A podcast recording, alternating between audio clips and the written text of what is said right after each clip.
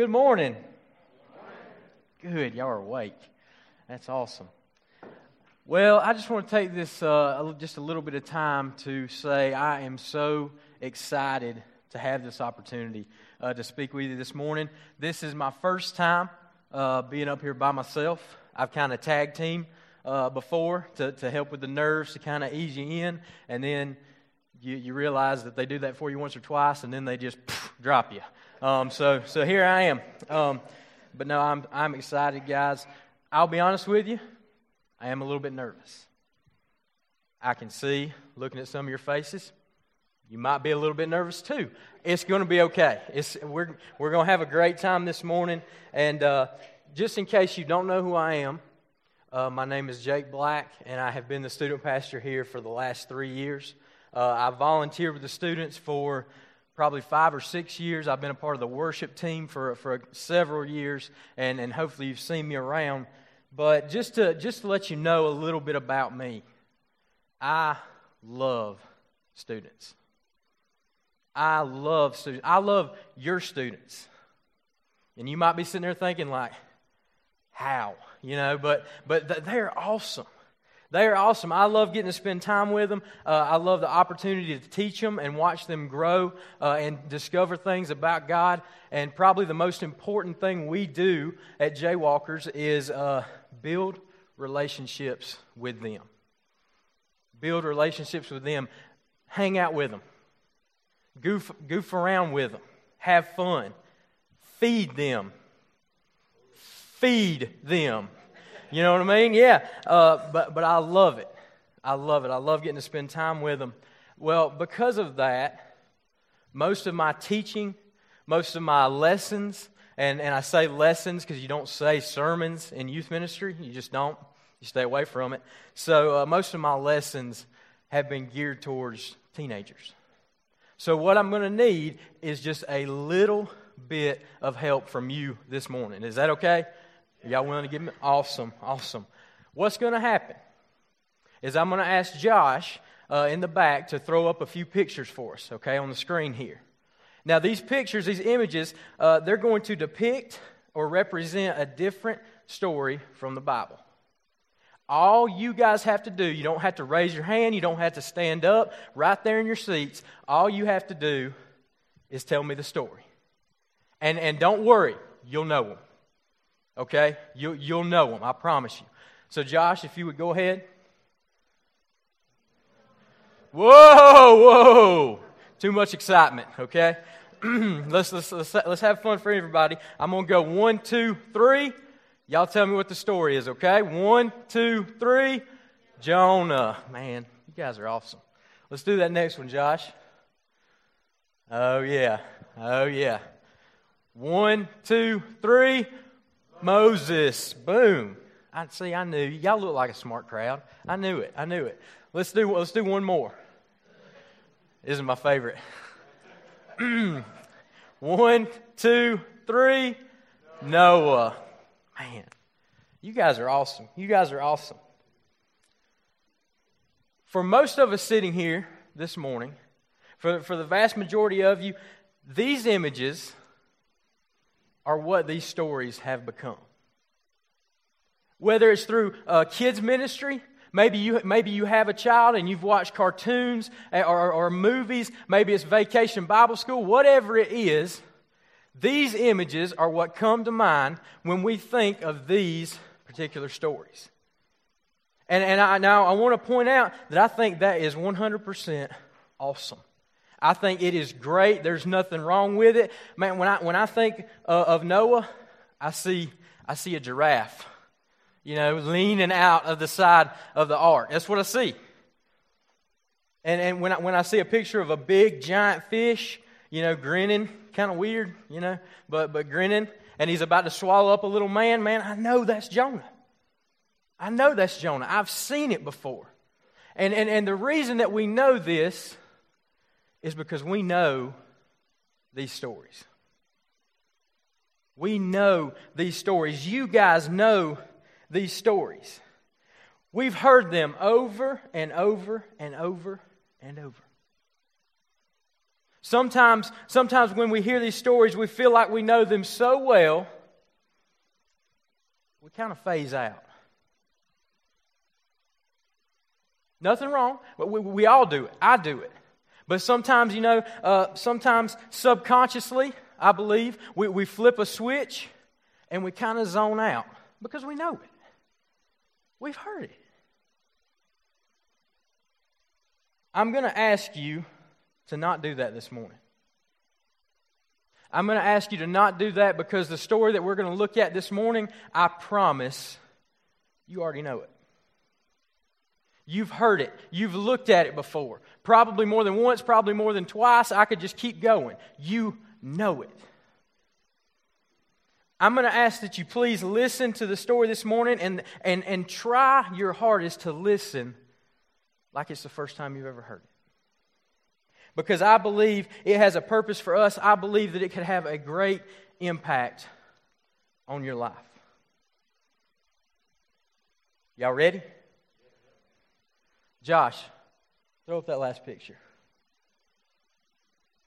Oh, yeah. Oh, yeah.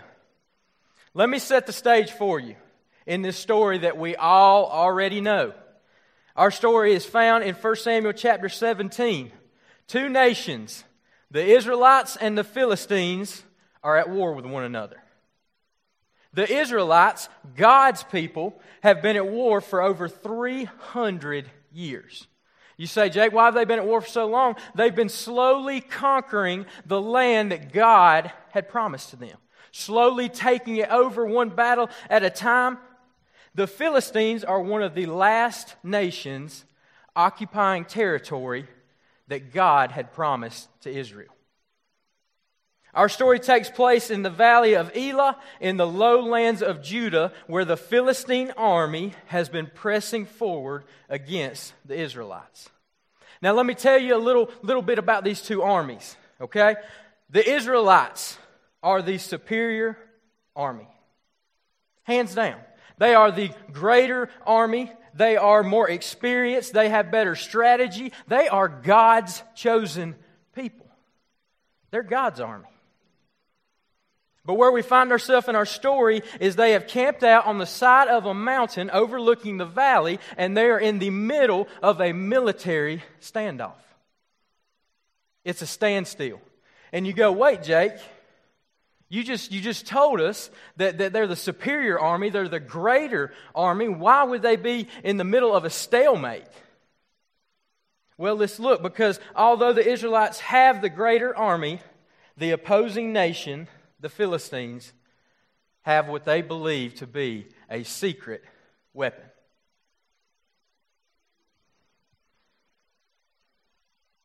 One secret weapon. A single man. Because you see, it was not uncommon in this time period, in order to prevent mass casualties, armies would send forth one soldier. One man, the greatest soldier in all of their nation, he would be their champion. These two champions would fight it out, and the victor would decide the victor of the entire battle. The Philistines' secret weapon was their champion, Goliath. Now, let me tell you some stuff about Goliath that you already know. Goliath stood over nine and a half feet tall. He was just a little bit shorter than me. Okay? Yeah, I got my own short joke in there, yeah, uh huh? Goliath wore a bronze helmet, a bronze coat of mail, and bronze leg armor. He was decked out in the best, most expensive, the, the newest trend armor. His armor alone, it was said to weigh over 150 pounds. He, he was indeed a giant of a man. He was a trained killing machine, to, to be honest with you. He had the size, he had the strength, and he had the attitude. Let, let me sum it up for you. This, this is how I do it on Wednesday nights or, or Sunday nights. Goliath was a bad dude. Bad dude. That's what he was. Every morning and every evening, the champion Goliath would break forward from the Philistine ranks. He would walk out into the valley and he would begin to scream and taunt the armies of Israel. The Israelites were terrified of Goliath, they were mortified of him.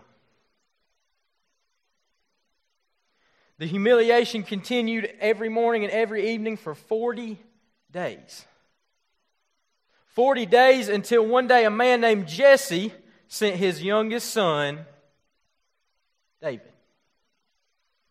David uh, was sent to the Israelite camp to send food and check in on David's three older brothers fighting against the Philistines. And when David arrived at the camp, the armies of Israel were making their way out to the battlefield. I mean, they were standing toe to toe, face to face with the Philistine forces. David got there. He ran out on the battlefield. He quickly found his brothers. And I imagine he ran up. He started talking to them. You know, hey man, what's up? What's going on? What are y'all doing? And right in the middle of him talking, Goliath came forward. Goliath broke out of the ranks of the Philistine soldiers.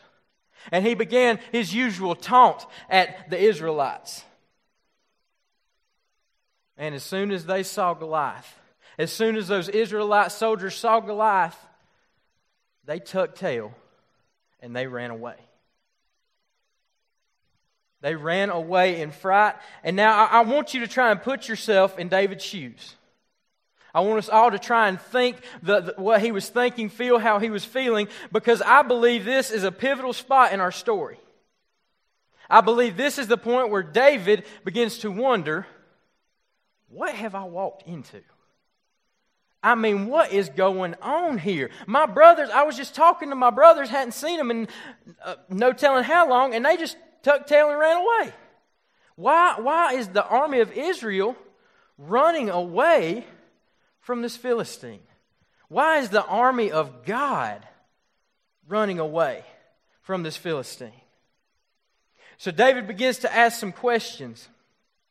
He asked a soldier standing nearby, he said, uh, Hey, man, what's going on? I mean, what's, what's happening? I saw all that. Did I, just, did I just hear you say that there's a price out on this Philistine? They've, they've, they've had to make a reward for him? And, and, and the soldier replied, he said, Yeah, man. He said, Oh, yeah, there's a big reward. He begins to tell David, I believe, everything, everything that's been going on for the 40 days, how Goliath has been mocking them and taunting them every day and uh, every morning and every night, and how everyone is too scared to even move. Now, let's pause for a second. I believe this is, an important, this is important to see because I believe it is often overlooked in our story that we all know. I believe the moment that David realizes what Goliath has been allowed to do for 40 days, the moment he realizes that no one has even attempted to stop him, to stop this defiance, I believe David was dumbfounded speechless. Could not believe it, would not believe the things that he was hearing. David could not believe that this Philistine, this giant, had been allowed to walk out every morning and every evening and taunt the armies of Israel. He couldn't believe that everyone had stood by and allowed this defiance of God to happen for 40 days. He could not believe it. I believe David was a little tense at this moment. He's a little shook up. And I, just at the right time, just at the right time, in walks David's oldest brother, Eliab, angry that little brother is here on the battlefield, angry that he's talking to the Israelite soldiers. And just as Big Brother had done a hundred times growing up, I believe he grabbed David and he looked at him and he said, What are you doing here anyway? Don't you have some sheep you should be taking care of? He gets a little angry. He says, I know, I know what it is. You just wanted to see the battle. That's all you care about.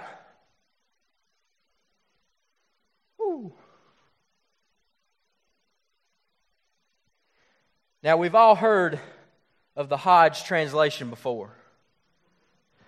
I'm going to give you a little bit of the Jake translation this morning. I believe that David looked directly at his older brother, and I believe he had fire in his eyes, and I believe that he was thinking, What am I doing here? What are you doing here? What are all of you doing here? How have you, how have you been able to stand by and allow this to happen? How have you not done anything? What am I doing here? And you say, you say why, why do you believe that, Jake? Well, because it wasn't long after that that the men around David knew that he wasn't going to sit idly by.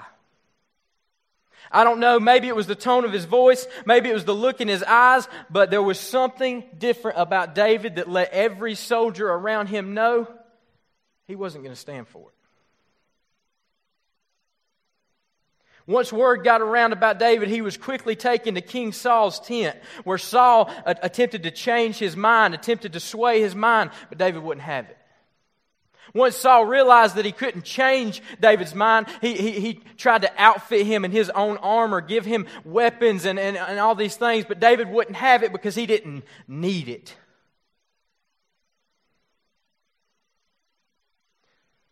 David refused both, and David left Saul's tent and paused only for a moment to pick up five smooth stones from a stream. He placed them into his shepherd's bag, and he began to walk onto the battlefield armed with only his shepherd's staff and a sling. And he was walking straight towards the Philistine champion. When Goliath noticed David walking onto the battlefield, making his way directly towards him, Goliath became infuriated. Infuriated. He felt insulted that the Israelites had sent a mere boy, a mere teenager, out to fight him. He, he felt insulted that the Israelites uh, thought that, that David had a chance of survival. It was impossible. So Goliath began to yell at David, taunting him, cursing David. And as David drew closer, his reply was simple.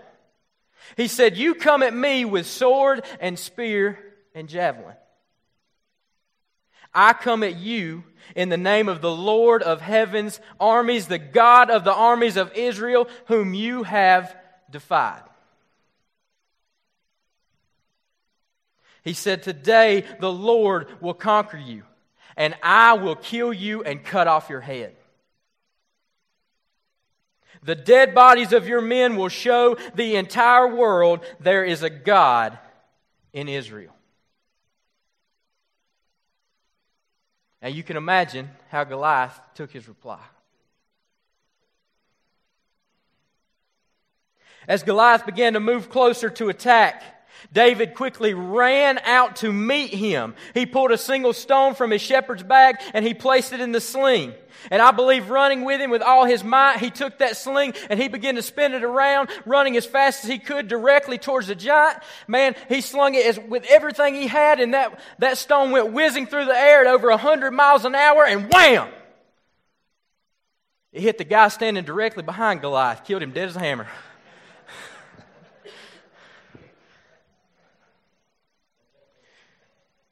We all know what happened. The stone hit Goliath directly in the forehead. One of the few and possibly Goliath's only weak spot. The stone found the chink in Goliath's armor. The Bible reads that it sank into the giant's forehead. He stumbled and fell face down on the ground. Without ever slowing down to notice what had just taken place. I believe David seized his opportunity. He ran directly up to the fallen Philistine. He unsheathed Goliath's own sword and he stabbed him through the chest and he killed him. Then, with every bit of his strength, David raised the sword high above his head, and just as he had told Goliath, with one fell swoop, he cut off his head.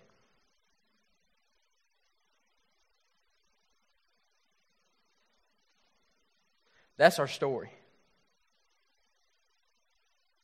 However, that's not where our story truly ends. What is too often overlooked in our story is what happens next. If you'll read with me in verse 52. Then the men of Israel and Judah gave a great shout of triumph and rushed after the Philistines, chasing them as far as Gath and the gates of Ekron. Now, wait a minute. Wait a minute. Do you see that? The men of Israel and Judah, the men who were afraid, the men who were terrified, the men who ran at the mere sight of this Philistine champion. These men have changed. Something has gone, so, something has happened. I mean, what, what has made the difference? One minute these, these men are mortified and immovable, the next minute they are motivated and on the attack. The men who were fearful are now fearless, and all of a sudden they are moving, they are charging, they are chasing down the opposition. What happened? I believe that this is where our lesson is found today. A step of faith changes people. Simple. A step of faith changes people. David's step of faith, David's willingness to step out onto that battlefield, believing that God was going to take care of him, that God was going to hand him the victory, and he didn't know how. He didn't know what it was going to look like. He didn't know for certain how it was going to happen, but he knew what needed to be done, and he believed that God would come through for him. David had enough faith that God would be there for him, so he took a step of faith, and it changed the people around him. The soldiers who had been camped there for 40 days found something within themselves they didn't know existed. David's faith grew their faith. David's step allowed them to take a step. And, guys, I'm going to be honest with you this morning. That's how it works. That's how it works. Each time we take a step of faith, it changes the people around us. Each faithful action influences the people around us. Why? Because people are watching us. People notice our steps. They are standing back, and when they see it is possible for someone to follow God, it makes it possible for them to follow God. The idea of a full life, a complete life, a God filled life will become a reality for someone around you because your step has made it possible.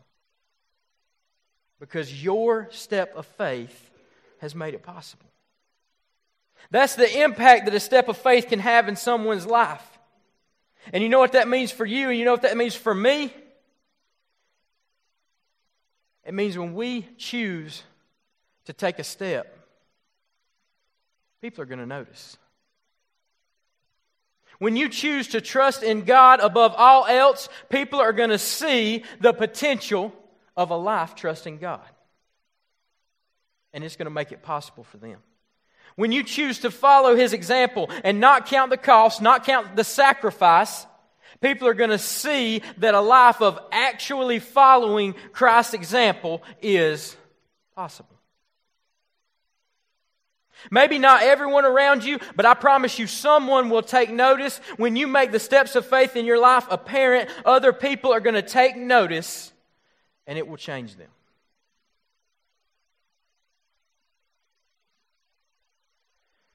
You say, How do you know? Jake, how, how, do you know? It happened to me. It happened to me five, five, six, seven years ago. Hasn't been very long. Man, God, God surrounded me with good people. People that cared about me, godly people. They wanted to see me succeed. They wanted to see me take steps of faith. He surrounded me. I'm talking about people like Tim McCall, uh, Brock Williams, Jonathan Hodge, my parents. People who were good examples that were, were setting the example for me. It would have made sense that any one of these people, man, set me on fire, gave me the motivation I need, uh, needed to, to start making steps, start taking steps of faith. Looking back now, it was kind of an unlikely candidate for me. I'd just began working at a farm and I'd just been introduced to a man named Kyle Levere. And the more time I spent with him, the more time I took notice of the things that he was doing in his own life.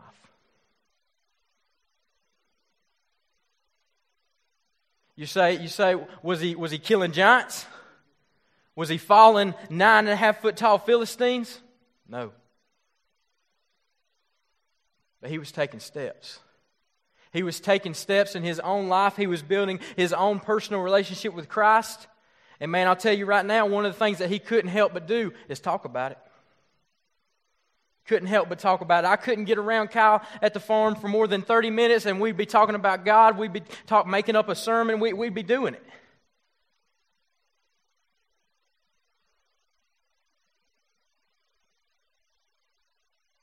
Noticing the steps of faith that he was taking, it changed me. It changed me. It motivated me to begin taking steps of my own. We started talking about God together. We, we, we couldn't help it.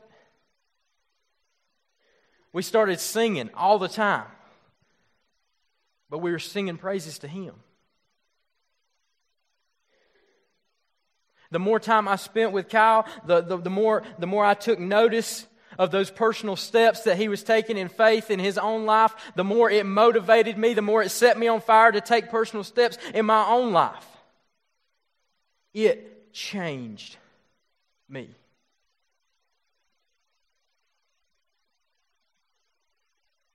Kyle didn't meet me and say, I'm going to change this guy's life.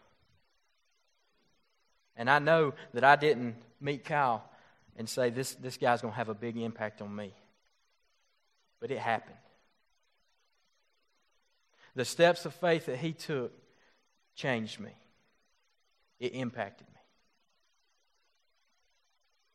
And, guys, what I want you to see this morning, what I want you to understand, is that is the impact your steps of faith can have in someone else's life. That is the power of our steps of faith. When we choose to make those steps, when we choose to take those steps, it will change. It will impact. It will motivate the people around us.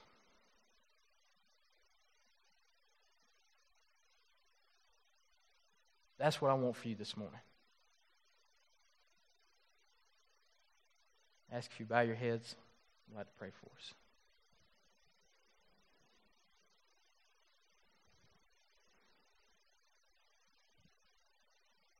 Dear Heavenly Father God, I am so thankful for this opportunity, Lord, to be up here this morning. God, and I'm thankful for each and every individual that's sitting out in this congregation this morning, God, because I believe that you sent this message for them. I believe it's not a coincidence that anyone is here this morning. God, I don't, I don't believe that it's a coincidence that you lined, lined up the opportunity for me to be on this platform this morning, God, because you had something that you wanted them to hear.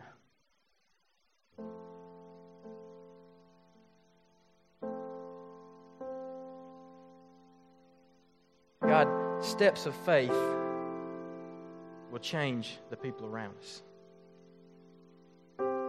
God, and I'm so thankful. I'm so thankful this morning that so however many years ago, Lord, you sent someone in my life that would change me.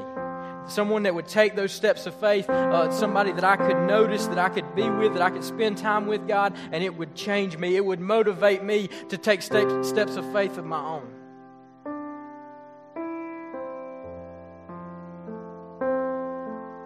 God, and as we go back out into our workplace, Lord, into our homes, with our families, with our friends, God, I pray, I pray that you would remind us. I pray that you would imprint it on us, God, and that we can remember that when we choose to take the steps of faith that we know we need to, it will change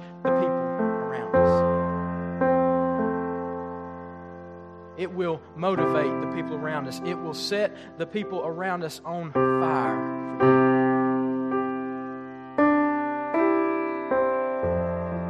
God help us to do that. Help us to do that in our own personal lives, Lord. Help us to take steps of faith. Maybe, maybe we're, we're just going to see them in the, in the next week, God. Maybe we've been staring at it for, for several weeks now. We know it needs to be done, God. Maybe we weren't ready. Maybe we were fearful. But God, I ask that you take that fear away and you allow us to take a step and have an impact on someone in our lives, someone that is taking notice, someone that we care about.